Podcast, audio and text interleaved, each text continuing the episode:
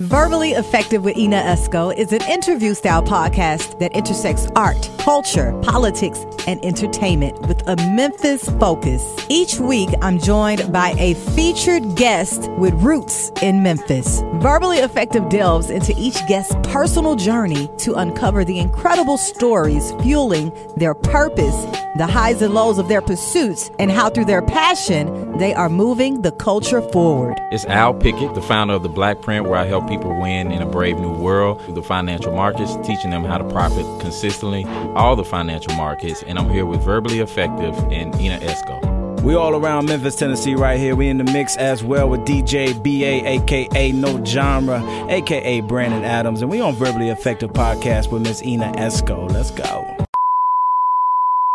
Hey guys, welcome to another edition of the Verbally Effective Podcast. I am your host, your double E, Ina Esco. Verbally Effective, well, it delves into the intersections of art, culture, politics, and entertainment with a Memphis flair. You heard I said politics because we're going to get kind of political today. Verbally effective audience. I need you guys to hit that subscribe button on all platforms and also subscribe to that Ina Esco YouTube channel as well. Let's get right into it because I got my friend in the building with me. You'll understand how we met long ago in the city of Raleigh. Look, city of Raleigh. right. she is a social and civil rights activist, also the political director for Memphis for All. I'm talking about Tikeila Rucker. Hey, lady. Hey. Welcome, welcome. Thanks for having me. How long I been knowing you, Tikeila? Ooh, In the back late in nineties, yeah. nineties, yes. Look, I was the new girl on the scene over there at Raleigh Egypt High School. It was my junior year, I believe. Your senior year, Yes, absolutely. Yes, Amen. did, did your thing, made an impact. Yes. Always a joy and a pleasure. always, always. Hooping on the basketball. Look, court. God, I'm talking about my hooping days. No, for real. Tikeila was the one hooping. You know, I could do defense really good. My thing was volleyball, but yeah, we had a good time though. We did. And then um, even after that, after you graduated and after I graduated, I would see you out all the time. Yes. So always connected. And it's amazing that you are in activism. Like, All see how our lives have evolved from them. We're going to get there. We're going to get there here on the Verbally Effective Podcast. Let's start at the beginning. What part of Memphis are you originally from? North Memphis. North North. Yes, I represent North Memphis, but I uh, a little bit of citywide. Like I moved around, very transit uh, childhood. So uh, Orange Mound at some point. Really? Frayser, Raleigh. Okay. Um, so various areas. Okay, so before I even met you in high school, tell me about, you know, you growing up out there in Raleigh. Uh, you know, growing up in Raleigh, uh, Timberlake, uh, Timberlake. yeah, you know, very athletic, very uh, involved, uh, like in the social circle on the scene. So Yes, you uh, were on the scene. Yes, yes. Um, had a little click, Mm-hmm. but um, yeah, just enjoying life, living, and you know, learning. Yes. Now, after you graduated from Raleigh Egypt High School, what happened next for Tikeila? Uh, I went to I went to college for a couple of years, Southwest, well, Shelby State at the time, and from that, I ended up uh, getting married. And so Okay. started a family, have three children, Okay. and so um, went back to college um, with a focus on elementary education. So Okay. in the meantime, I was um, housewife. Um, in between time, I uh, was working at FedEx from time to time, Okay. and um, once I got my degree in education, I started teaching. Housewife though. Housewife. Come on, housewife. Five years, I tried it. How was be, how was it being a housewife? I don't think I've had someone on here that's that told me that they were a housewife. Um, it was a challenge because if you're used to doing things, getting things done how you want them, having your own money, things of that nature, um, you have to limit yourself. Like you, you, you have to do a budget, and I'm not really, uh, I'm not a budget, budget type of chick. So, um, but learning just different Yeah. things, but the uh, opportunity to be available in prison in my children's lives and watch them growing up, like there's no value I could put on that. So it was worth Yes. it. So Wow, but you got that degree in elementary education because you was like, I'm about to go teach. yes. So tell me about that transition for you. Um, so I waited till my youngest son was in school, and um, we was graduating pretty much around the same time. Well, I was graduating around the time he was going into school. So, um, because I at that point, it was important that I didn't leave my child to go with, be with other people's children, and so um, that transition, um, I was very excited. Like, got to go and do what I've been called to do. Um, I'm here to like help little ones tap into their full potential to know who that they are at an early age. And so I started teaching in the Memphis City school system because it was still MCS then. Um, it was important that I go back to the. I felt like the system failed me, and I felt like I could make an impact in that system by getting involved and becoming a teacher and doing what I felt like should have happened with me. Um, so I started teaching in 2012 at Fairley Elementary, which was iZone. So they're in the bottom five percent according to state data. Um, and it was a challenge. It was a like I was the fourth teacher in that classroom, and it was only the month of September. Wow. So- Why is that?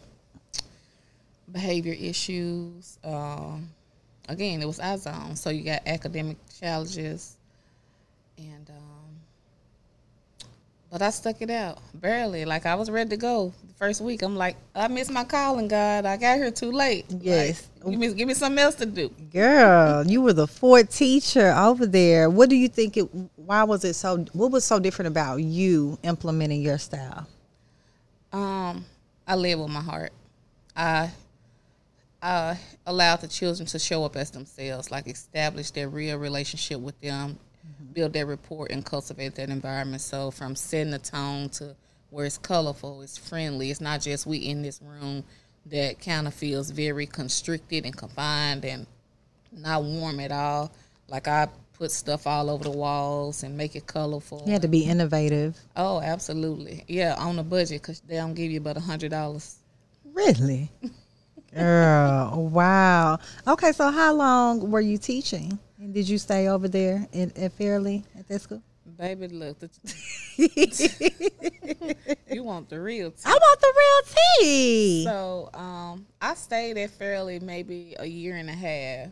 Okay. Um, Stuck it out longer than most of them. a year and a half at Fairley, but I was I was transferred to Germanshire. Um, well, not transferred. I had to go up, try to get another job. You know, um, which would lead. We we can talk about why things like that happened to me because um, I've been at maybe twelve schools in less than five years, Wow. and so um, Within MC. with within MCS. What it, what was it next SCS and now Look, what what is, is it now? MSCS? What they calling themselves now? Twelve schools, and you said five years. Within five, well, maybe less than five years collectively. So from 2012 to maybe 2016, I was in the classroom, um, different schools. Um, in 2015, I was uh, elected as the president of the teachers union, and so um, I was serving in capacity full time president, full time teacher. And in 2017, I came out of the classroom, and so and I served full time president of the teachers union. So advocating on behalf of teachers and students because because why have I been at all these schools in less than five years in the classroom in the district? Can you answer that? Yeah, um, I speak truth to power. I call for accountability. I ask questions that not a lot of people are willing to ask, and that makes people uncomfortable. Um, you're labeled, you're targeted, you're blacklisted. Nobody wants you in the building, and so they move you around to try to make it uncomfortable for you, so that you can eventually quit. And so um, that's just the gist of the culture within this district. Wow. Who was the superintendent when you were going through those 12 schools? When I started, Superintendent Hopson was interim. Okay. Then he became the superintendent. And through that transition, Ray became the interim. And Oh, on he your bec- way out? Then he became, he put me out. But He put you out. and then he became the superintendent, which is why the pattern that we've I, we've seen, um, we we're fighting to stop it from happening again because okay. um, we deserve better. Our children deserve better, and that's what we are advocating for. So, girl, and so now we have no superintendent. Who is the interim right now? Uh, the interim right now is Toni Williams. Toni Williams. Have you worked with Toni Williams? I have worked with Toni um, in capacity when we were negotiating um, teacher contracts with uh, the MOU, the Memorandum of Understanding. So working like in that space uh, collectively and just different spaces in the district. Mm-hmm. Um, we've occupied the same space. So, as an interim superintendent, do they have the power to incorporate in any change, or is that we're waiting on the new superintendent to do that? Oh no, they have they have the power to incorporate change and do what's necessary to um, improve the district. So yes, they have the same autonomy as a superintendent. Hmm. Okay, before we get into the new superintendent uh, fight, for one, um, what do you think is the top three reasons why Memphis Shelby County school system? Why are we underperforming? Because people we top heavy, and the people at the top are not abreast of what's happening in the district. They don't have a pulse on it, and they refuse to listen to people that do have a pulse on it. For example, when I served in the capacity as the president of the teachers union, we had representatives in buildings throughout the district to let us know what's going on, what's happening in your school, if there are concerns with your administrator, if there are concerns with like how is this curriculum working, how are these things showing up in your classroom, and are they best for what's for our children? And I would report the information weekly to somebody in administration within the district. And under Hopson's uh, administration, we did begin to make progress as relates to the culture and climate. Um, but there's so much damage and toxicity, and now we're learning corruption within this district that it's really hard for us to right what's been wrong for a long time. Did COVID have any impact and, and made things worse, or really added fuel to the fire? So, uh, COVID the beginning of that year when it happened, I was still serving in the capacity as the president, but my term ended June 30th, which is when havoc was released on me from district administration. So in less than six months, I was uh, had a verbal reprimand, a written reprimand, a three day suspension, got demoted, and then got fired. What? What were the? What was the reason? Um, as it relates to like basically calling for accountability. Did a Twitter storm, putting things out, raising awareness about what's happening, what's wrong, bringing it to the public on the news, talking about what's going on in the schools and district officials not really liking what's happening. So they have the power to do what they want to do when they're in certain positions, and that's what they did. They used their pen. They can write it up if they said it. That's it. And so um, with my suspension, it was overturned. Um, with being demoted and then terminated, I now have a lawsuit. Uh, that's what I was about district. to ask. I bet you do. I bet you do. So that's still pending. Yes, yes. It was filed in 2021, and I just had my deposition. Mm. Um, oh, when I saw you at Crosstown, that's yes. where you were headed. Yes. How did it go? Uh, it was excruciating, but um, got it done. Um, glad that it's over um, and just ready to close that chapter. Will it be closed soon? It's my hope. Um, if yeah. they're wise, they'll do what's best and go ahead and right their wrong. Yes. Now, speaking of the superintendent that we're still trying to find, um, what you said, it's a circus going on in, in Memphis. Is. Why is it taking so long? Are the rules changing on how we determine who it is as we go? Is that the problem? Well, one, you have people with ulterior motives. And so you have a board of nine that's trying to make a decision about who's going to serve in this capacity. Um, yet they entered into that space. I don't, wouldn't, right now it's perceived as it was distrustful because they told us, Board Chair Greene stated, Toni didn't want the position, which is why she nominated her for that position. And they also made other interims step down in order for them to apply for that position. However, somewhere along the line, it became okay for Toni to apply for that job and um, and be able to serve as the interim. And so that was a concern because I'm all about justice. I'm all about fairness. And so, if you're gonna um, allow her to do it, then you could have kept who was serving in that position prior, which was um, Dr. Whitelaw. Mm. And so I know she was interested, and now she's one of the finalists. Well, she was one of the finalists. To now we scratching everything and we starting over because like pressure was applied and we calling for accountability, and they're not gonna be able to get with what they were trying to do, which is changing the qualifications. They didn't change the policy, but they did change qualifications to make it easier or make the current interim qualify so that she hmm. can remain in the pool. So yeah, okay. it's a lot going on. You know, building the plane as you fly it. Yeah, I yeah. see. They don't know.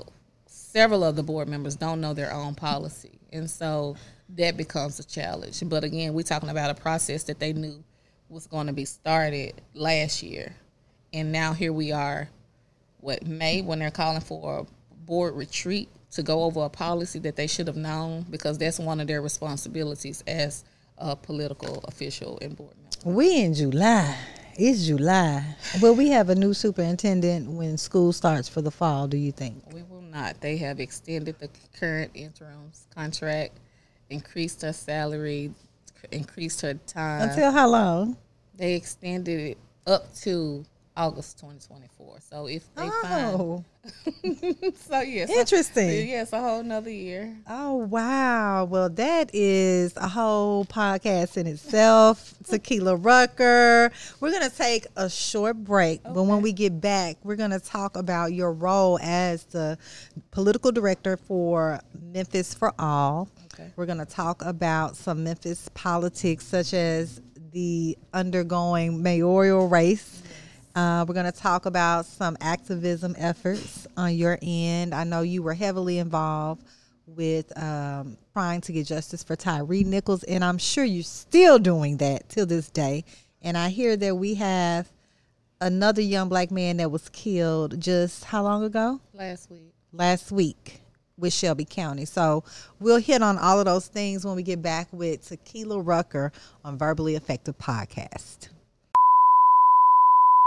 Hey, hey, it's Ina Esco. Welcome back to the Verbally Effective Podcast. I'm here with my good friend Tikeila Rucker. Tell us, what is your role as the director for Memphis for All? Explain that to us. Break it down. Okay, so my role as the political director with Memphis for All um, is one, just to pay attention to what's happening on the political scene. Um, I don't do politics, even though my title is political director. I show up to hold elected officials and politicians accountable mm-hmm. in the roles that they serve in. And so, with that, I raise awareness in the community about the importance of voting. Um, we look for candidates that we can support, endorse as it relates to uh, running for certain positions that align with our core values.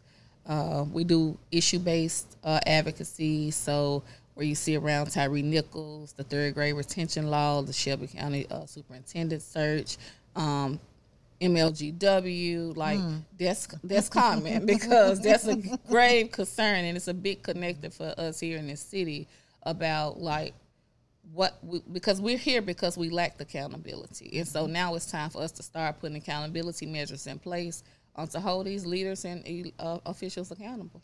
And you know what? When you talked on the first segment about your journey, how you know you were the president of the teachers union, and you were still teaching full time, and you were let go. It's a pending lawsuit, and now we are in. I know you said it's not a political position, but you holding these politicians accountable. How did you transition into? I want to say into politics. really, you're fighting for some of the same things. It seems like. Well, uh, the transition happened in the school system. So I was mm-hmm. in the mm-hmm. classroom, mm-hmm. and it's a lot of injustices in our school system yeah. and equities, and it's just like our students are being disenfranchised. And once you find out, the connecting piece is the elected officials and the different laws that's being passed and the different things that's happening around policy. And so um, I started showing up to school board meetings, just speaking out firstly, first about the TCAP. Like I mm-hmm. had concerns about the TCAP um, from that, that led to me being invited into different spaces, different workshops, understanding the power of my voice, learning to speak truth to power. And so, um, something about understanding your power is empowering. And so, I started showing up in those spaces, calling for accountability. And a few years after that is when I was elected as the president. And so that again is a space where your voice, you're a voice for the voiceless, which uh, are the students or the teachers that are afraid and that are being intimidated within this system that needs some help. And um, I was willing to carry that torch. Yes, and still carrying this torch. And we kind of talked about this off mic a bit. Memphis being, from an education standpoint, treated very unfairly. The the, the kids are, um, and this has been ongoing, even with our political system. Um, a lot of the issues, a lot of the gatekeepers, a lot of the systems still in place. And my question to you was, why is this still going on? Why is it so hard to break the chain? It's hard to break, break the chain because you have people that actually benefit from it being in place. Do they have a stronger power to keep that chain there than the people that are raising their voices? Absolutely not. The power is in the people. We just got to have the people to show up, which is uh, another thing we see. We see a lot of apathy here in our city, across our state, when it comes to political issues, when it comes to things that impact your life every day. In MLGW, you have all these people that have no power, but don't had not come together to utilize like their power to go and say, we holding y'all accountable. Like you taking all this money every month, we paying you, and anytime the wind blow real hard, I may lose my power. My food gonna spoil. Like I'm running into a lot of those things that's happening right here, right now in our community. So like just everyday issues. So it's not just even like the laws and the policy and the things that we see on the state and local levels from our elected officials. We're talking about everyday people being able to come together to say we deserve better. Put these lines under the ground. Start that infrastructure like building, and so that we won't have to continue to deal with this. And if you don't fix it in my lifetime, maybe it'll be fixed in my children's lifetime. So again, we have to look. We have to be forward looking to to make sure like what we're doing today is leaving our community and our world in a better place. What has been some of the challenges with with getting the people to participate? Your whole face just changed, Tikeila. I love the people. I love the people, and I need people to understand like that is where the the power is in the people. Mm-hmm. But I also understand that people are in survival mode, mm. and when you're in survival mode, you can't see your future because you're focused on right now. So it's like you're drowning, but yet and still, I want you to think about that next stroke. But you're just trying to hold, have your breath for this moment, and so just understanding like trying to shift the mindset just trying to get people little things and paying attention to like the little wins like we can like build up that momentum. So like even with the the district attorney uh, race last year flipping a da and um, with the uh, judge Sugarmon like making we got now we have this black judge in the juvenile court system. Like trying to put things in place so people can understand like we really do have the power once we do show up but we got to show up. And right now people distractions are easy. So you looking at what's online you watching all these shows this mm-hmm. drama. And baby if you just look right here right in your city you got a whole lot of it. It's real and you can be in this show. Like you don't have to watch the show. Live be a star your own reality show because Okay. it's happening. It is happening in in plain sight. yes right here Now, have you noticed any improvements since you've gotten involved in, in this piece of your journey? Any improvements with organizing, you know, getting more people to participate? I know they're in survival mode, but Um, because I am an optimist, um, I would have to say I yes I do see improvement. So like you do have to cultivate these relationships and keep on saying some of the things over and over so people can really start to believe it. Because again, we're talking about a mindset change. That has and that's hard.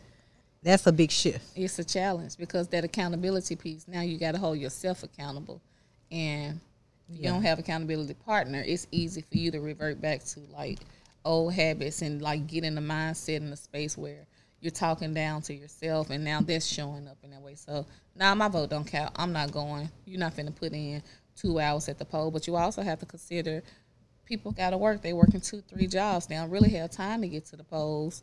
They don't really have time to be in these spaces that allow for them to exercise, you know, their rights and to like walk in their power. And so we need increase as it relates to like living wages and like just different things. And The same thing Martin Luther King was trying to fight for.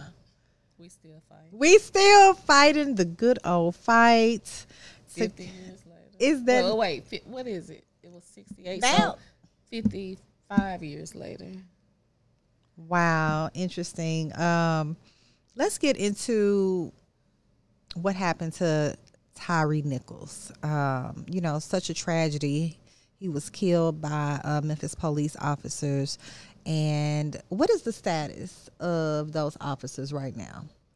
Um, last I heard, like I know they all had an attorney uh, a few months back, and they were being charged. Um, but as it relates, I hadn't really been following. So I do a lot of advocacy and fight, mm-hmm. but I don't follow. Like I don't attach to certain things. So I'm going to show up. Yeah. I'm gonna call for accountability, and then I'm gonna I'm going on to the next issue because like mm-hmm. they're they're everywhere, and so I can't be caught up on what's ha- like. I'm gonna show up at, for the people, the family, city council, as far as like the ordinances and different things. But when it comes to like, okay, I know they press charges against those officers. They all lawyered up. That's gonna move through the system. So like, I don't keep track of those things. you know, you told me this when you first entered the studio that there's another situation where a young black man was killed just last week in Shelby County. You have any details on what happened? Um, the only thing I know is that this young man was stopped doing a traffic stop, and um, he was killed. He was uh, um, it was by Shelby County Sheriff. So we're calling for transparency around like what happened. There, we people don't know what happened, and so um, that's a that's a space that we'll be showing up to to figure out like what's going on. Calling for Sheriff Bonner to release the tapes. Um, we need to know what's going on because we cannot continue this. Our children are dying. Our young men are being killed, and a lot of people don't really care unless they are directly impacted. Um, but it shouldn't take us being directly impacted to, to have to show up, and so we're gonna be pulling up on them as well. Um, but if Sheriff Bonner is wise, like he'll move in a direction, especially if he's trying to be the mayor of Memphis. This, like, it, it- just as expeditiously, Mr. Bonner. yes, please. Wow, so it's already been a week Yes. and we don't have them tapes. Okay, well, speaking of Sheriff Bonner, he is one of the Memphis mayoral candidates, and we have about, I believe, 12 or so uh, candidates right now. Um, are you, in your role as the director of Memphis for All, are you involved in this mayoral campaign race? Yes, absolutely. So I take no position for any of the candidates. However, I, it's about amplifying what's going on, letting the people know, hey, we have an election coming up in October. We have opportunity to shift the trajectory here in our city. We need you to show up and vote. Pay attention to what's going on. Don't vote by name recognition. Like, listen to these people. Look at their platforms. Go have a conversation with them. If they their values and platform does not align with yours, then vote your conscience. Vote for who is going to represent us and move us in a, a better uh, direction, and so that we can be as progressive as several cities and states we see across this country. Um, so we had a town we had a town forum, a town hall uh, for mayors. We have a people's convention that's coming up in uh, August. Yep, shout out to Pastor Earl. Yes, absolutely. So um, we're doing things to keep this in the face of the people. Like this is what's going on. Um, the media does a outstanding job of keeping people distracted and telling them what you know what's wrong. But we trying to let people know what's right and how you can get involved in making it better. So yes, I do take a space um, there. Have we ever had this many people run for mayor? We've had a lot, but this is like The biggest. yes, The biggest. And I don't know that it's done because the uh, they still can pull petitions up until like July the twenty second or something. Oh like that. wow! oh wow! so. Interesting. Yeah, so- Everybody want to be the mayor of Memphis. Sound like a game show. Well, something you just mentioned, you know, who's gonna, you know, move Memphis into the future? The you know, progression here. That's what's really needed. It is. It's time. We're behind the curve. Like we Yes. behind the eight ball. We deserve better. We do. uh, meet people from all over the world that comes and like so excited and see so much potential in Memphis. But right here in Memphis, it's like we're in the frame, so you can't see the picture, and so people don't understand like the richness of, of our souls and the heart and the different things that we have to offer to the world, not just to this city, and but everybody else can see it. Mm. So it's about really trying to help people to see themselves. So that is also another uh, part of the work we do. So like through the Justice and Safety uh, Alliance, which is a coalition of individual organizations working around justice, safety, and now we have a wellness piece. So like again, it's about like connecting with people because when you feel bad, you're not about to get up and go stand in line to vote. When you feel disconnected or unsupported, you're not doing it. So we're trying to show up in a way like to build unity and community so people can understand like, all right, I don't feel like it, but we're gonna go. We're gonna do we can make this sacrifice. And so um, that's the shift we're trying to take as well as we move through this political arena. How do you balance between causes? We talked about the school board superintendent. We talked about um, the mayoral race. We've talked about, you know, some of our black men being killed by the Memphis Police Department. I mean, that's five on my hand right here. And and I know there are some that we have not talked about. How do you balance this? How is this affecting your mental health? Um, in this in this space, I make sure I'm intentional with myself. So um, I do meditation, I do yoga, I work out, I do uh, different modalities like I journal, breath work. Um, I, I'm outside a lot. I'm in nature a lot, so I love the parks and the grass and the butterflies. And so I do things to make sure I'm intentional with myself because I have lost myself in this space when I was uh, the president and former educator. So like coming out of that space, there was a transition where I had to go introspective to know like who I am and how do I show up without being consumed. And that had to deal with a lot of when I say not being attached. So I'm not following what's happening with the officers. I'm not going down these rabbit holes and keeping up with everything. I'm showing up, I'm doing my job, and then I'm removing myself. So from there, I decompress, I detach, and then I go to what's next. Yeah, and you have to to definitely show up as a black woman in these spaces. So how how has that been? I'm unique. I'm gonna say that, and I can say that for myself. Um, I've had to learn that um, I'm exceptional and extraordinary, and it used to be hard for me to really like receive that, especially coming up from my childhood and just different walks of life, and not really knowing or seeing the value in who I am.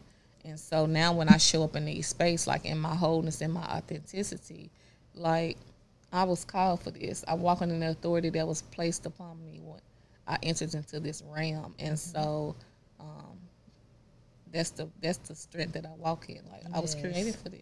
Yes, because you know it's just gonna be a faithful few. I think that's gonna have the audacity to do what you do. Oh, it's a challenge. Now, It does not come without its fear, but your faith has to be greater than the fear that shows up. And um, just staying intentional, reminding yourself, like affirming yourself, and walking in courage, walking, being brave, and um, just those different things. But um, oh, I'm not gonna say it hadn't been times when you'd be like, you know what, I did my part, God. Like, okay, I'm about to. Can I go to the background? Can I go do? You know, because there are a lot of things that I do. Like I, I do organizing, I do event planning, weddings, parties. I'm an educator. I do life coaching. So this is not. I'm a multi-dimensional individual, and so like with that comes all these different things that I'm capable of doing. However, when I'm called over here, I'm going. I'm, Going. Yeah. Gonna show up. Send me, I'll go. Look, how do your three kids feel about what you're doing now? I know they're proud of you. They are. Um, my children keep me grounded. Um, they were like, it used to be a big deal, but now it's just like, ah, she on TV. Ah, oh, she doing this. That's oh, mama. She, oh, it's like that's just what she doing. And my youngest son, who's 15, he was like, anything else, mama, it'd be me stroking your ego. And, Okay, 15 year old. yeah, so I was like, Oh, you're wow. absolutely right. So again, you do the job and you just move on. Yes, yes. Um, I need you to repeat after me, Tikeila. Hey, mine, say mine. Hey, mine, say mine. Come on, North Memphis. North. Okay, this is a moment of transparency between you and I. And what I want to hit on is the recent ruling by the Supreme Court ruling against affirmative action in school admissions. I want to know what are your thoughts on the Supreme Court actually turning over this ruling that has happened so long ago that was very effective on how African American people were placed in, you know, schools and um this is, this is I'm gonna let you go first. I made a post yesterday, just was in response to it. I didn't necessarily mention what happened, but my thoughts are I hope the people that feel like their vote don't count don't have to end up on a plantation before they realize that their vote did count. A couple weeks ago, I did uh I participated in calling for the expansion of the Supreme Court with Martin Luther King the third. And so those are some real realities that we have to pay attention to. We saw Roe v. Wade be Yep. overturned. Now we're seeing this. So what else is going to be overturned? And we don't wait until these things happen. We have to get out ahead of it, making sure that we have people in place that have integrity and that are going to be ethical um, in there to support what's good for all people in America. And so that's devastating. And um, we got to show up and we got to fight because nobody's coming to save us. Like we have to show up and save ourselves. Even though I show up and I'm fighting, I'm fighting on behalf of myself, my children, my children's children, and so forth, and so on this community. So um, we have to have more people that's showing up, willing to make a sacrifice. It doesn't take a lot of time. Like this is my job, but it hadn't always been my job. So even when I was volunteering and showing up in that capacity, one hour, two hours, however much time you have, uh, like once hour a month or like five hours a month. Like you don't have to be everywhere all the time, but be somewhere making an impact. Like we all have a responsibility for to participate as it relates to like our civic duty. Definitely. And you know, it, it makes you think about how could this have been prevented, right? Because this was all a plan to be at this point where we are with the Supreme Court. When Trump put those three uh, judges in place, you know, I'm sure they got a long list of things to do, and it's been happening right in front of our faces. Oh yeah, that's not that's not all they're going to undo. Right. What, what's next? What else they gonna undo that you know about? I, what they working not on? anything I know about. It's just a matter of I understand like they have thinker think tanks in place. Yes. That's thinking through. Okay, what's next and paying attention to. Okay, they're not voting here. They're not doing here. They're looking across the country to see where they can go in and get away with certain things. What policies can be planned, uh, be passed, and they have uh, testing grounds like Tennessee we're a testing ground. This third grade retention law, it's, it exists in different places. But again, if this passed, this well, it did pass here. It went into effect here. So now we have only like six, 35 of our students across the state deemed proficient, which means we know there's a correlation between the criminal justice system, how many jails they be, uh, build based off of how many students can read coming out of third grade hmm. which now further leads to the privatization of public education. And if they can start privatizing here in Memphis and across the state of Tennessee, like it's going to be widespread across the nation. And so, hmm. again, we wait. We're reactive, so we wait until something happens mm-hmm. before we want to. Oh, show up. No, you don't do this. You can't do this. It's too late. You they started five years ago. They start early, and, and and it's out there for you to know about. You know, people like you raise awareness about these things, They're and why? Not listening. Why? Y'all listen, please listen. I had a, a talk with my 17 year old who just graduated from high school about this Supreme Court ruling. And I'm like, hey, baby, you know, hopefully, in my eyes, as an HBCU graduate, you know, at this point, to me, black kids, go to your HBCUs, go where you want it. Absolutely, yes. My daughter just graduated from Tuskegee last year. So Mm-hmm. All right, yes, Tuskegee. absolutely. Yes, go. Yes. Let's go home. Let's take it home. Let's take Who, are, it who are they without us? Exactly. We are the season, baby. Who eating bland food? I mean, you know, and even the athletes that go to these PWIs, go to a HBCU Yes, and share your talent Yes. with your people, yes, because that's what's up. absolutely. Wow, interesting, interesting. Okay, well, Tikeila Rucker, any last and final words about what you want to express to the city of Memphis in your efforts to organize and get people on board with making change and moving forward? Um, just understanding that they their power, they have power. Their vote counts. Their voice count. They matter, um, and they deserve better. Like we've been conditioned to think, oh well, at least we're not here, or we at least we're not, you know, where we were 400 years ago. So we just be okay with this. But no, dream bigger and and demand more for yourself and for your children, and show up and with the audacity that is yours. Like walking that authority, you own it. Like we are all created equal in the image of of God, and so like you have the same rights as anybody else here on this planet. We may not have equity in certain places because again the different injustices and systems in place to keep us behind but go within know who you are and, and show up like that's the biggest thing vote man like Vote, man. Golly. yes like go vote like Yeah. it's important even like yeah i'm saying like a whole lot because this right here it, it gets real kind of sketchy and itchy in my spirit like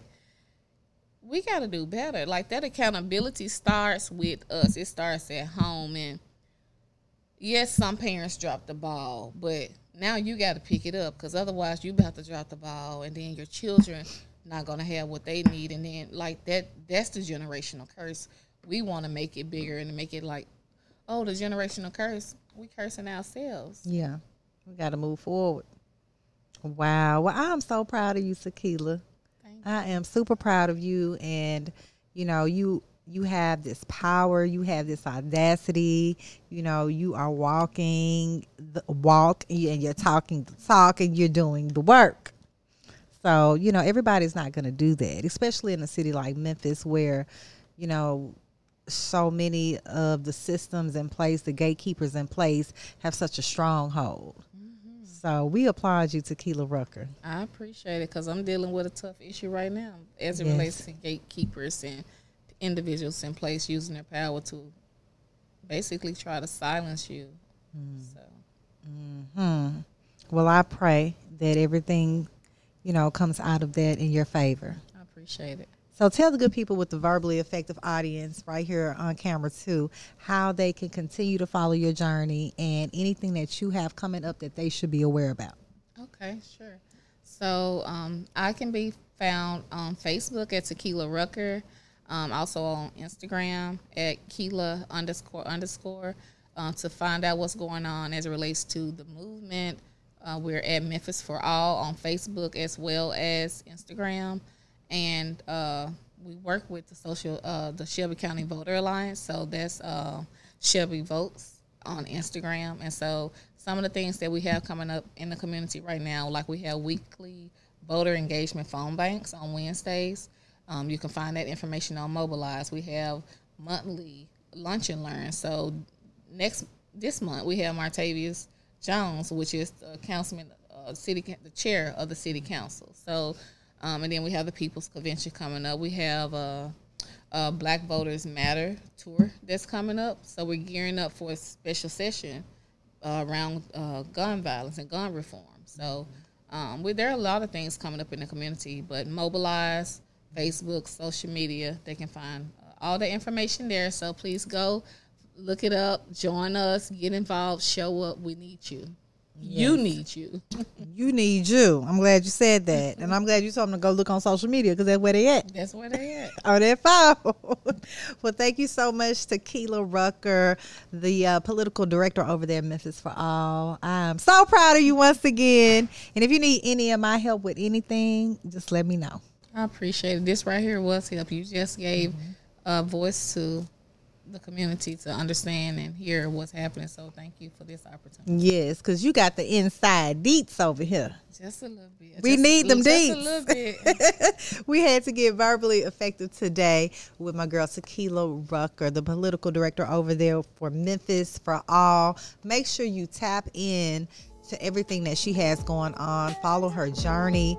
Um, learn something from her, you know, because Memphis, we need to move forward, and she is the perfect person to give you some insight and understanding of what's going on here. So, thank you guys for tuning in yet again to another episode of the Verbally Effective Podcast. Be sure to hit that subscribe button on all streaming platforms and hit subscribe on that Ina Esco YouTube channel as well. Thanks for tuning in.